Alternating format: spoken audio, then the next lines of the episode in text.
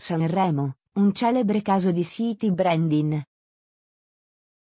Sanremo, la città dei fiori, ma anche la città della kermesse canora più seguita d'Italia.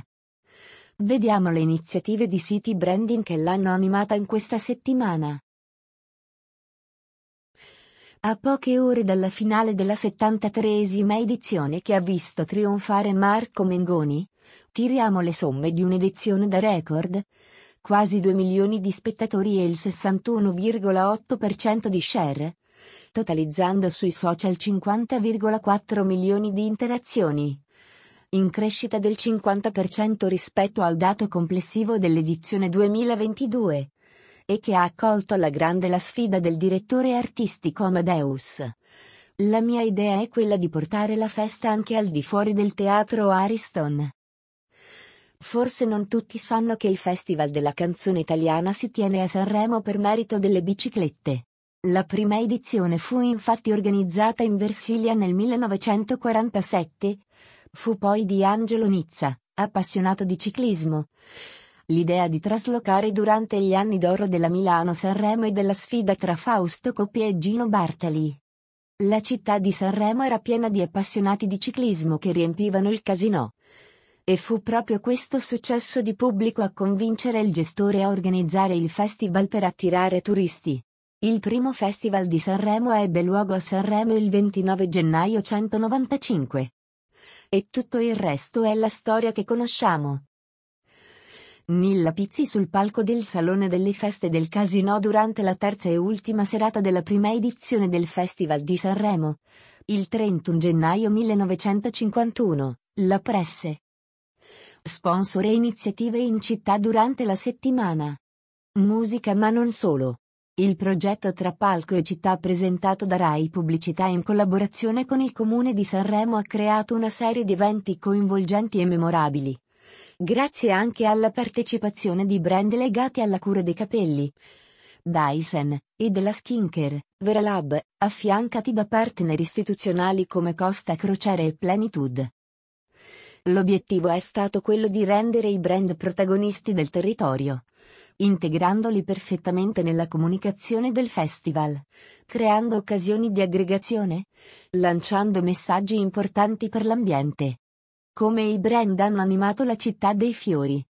Partiamo dalla nave Costa Smeralda che, oltre ad ospitare le performance di alcuni artisti durante le serate del festival, sarà anche un'opportunità per incrementare il turismo a Sanremo, ospitando a bordo i passeggeri che vogliono scoprire il territorio e vivere un'esperienza a 360 gradi, per poi parlare delle iniziative legate alla transizione energetica messe in campo da Plenitude.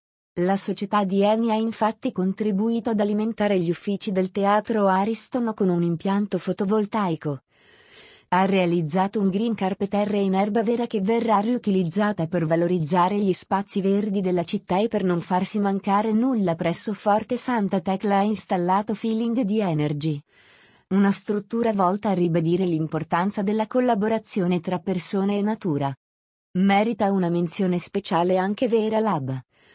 La nota marca di prodotti per la cura della pelle che ha animato Sanremo a bordo di un trenino personalizzato che ha fatto tappa nei luoghi simbolo della città.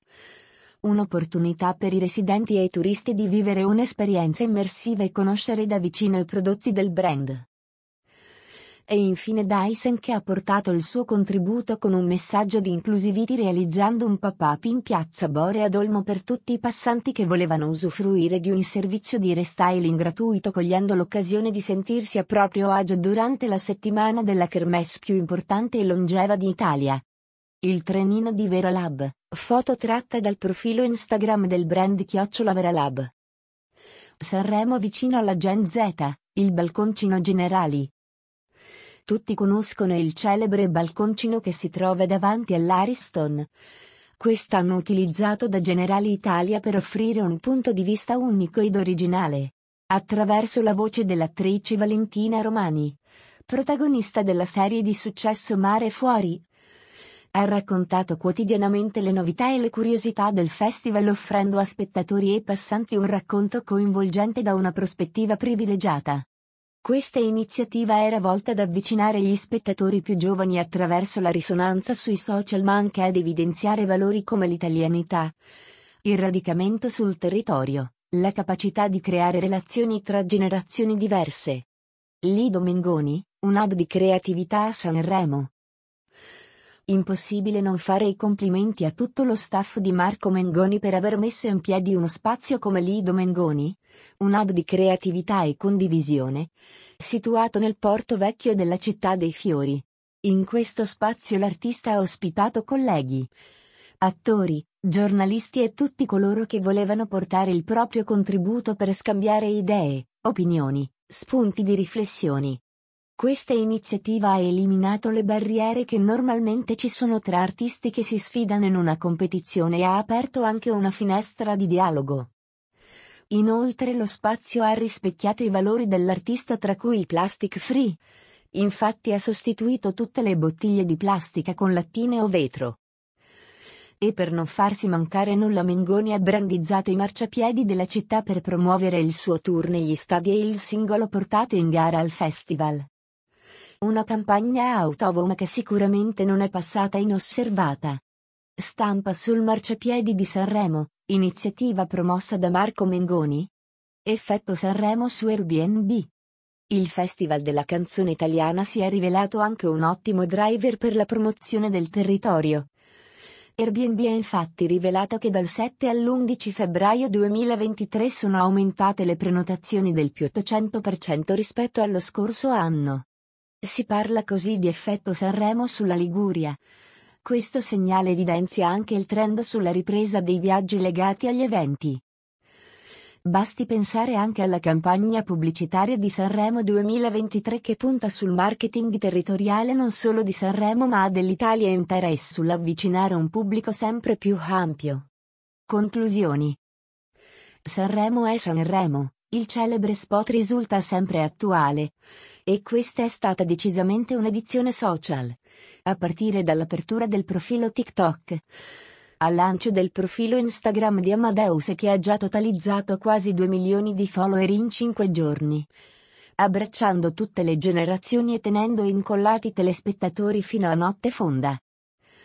Sarebbe bello visitare la città dei fiori anche durante l'anno in un periodo diverso da quello che vede protagonista la Kermesse Canora per vedere che aria si respira ma abbiamo l'impressione che la città sia un brand attivo 365 giorni su 365 e questo la rende celebre in tutto il mondo.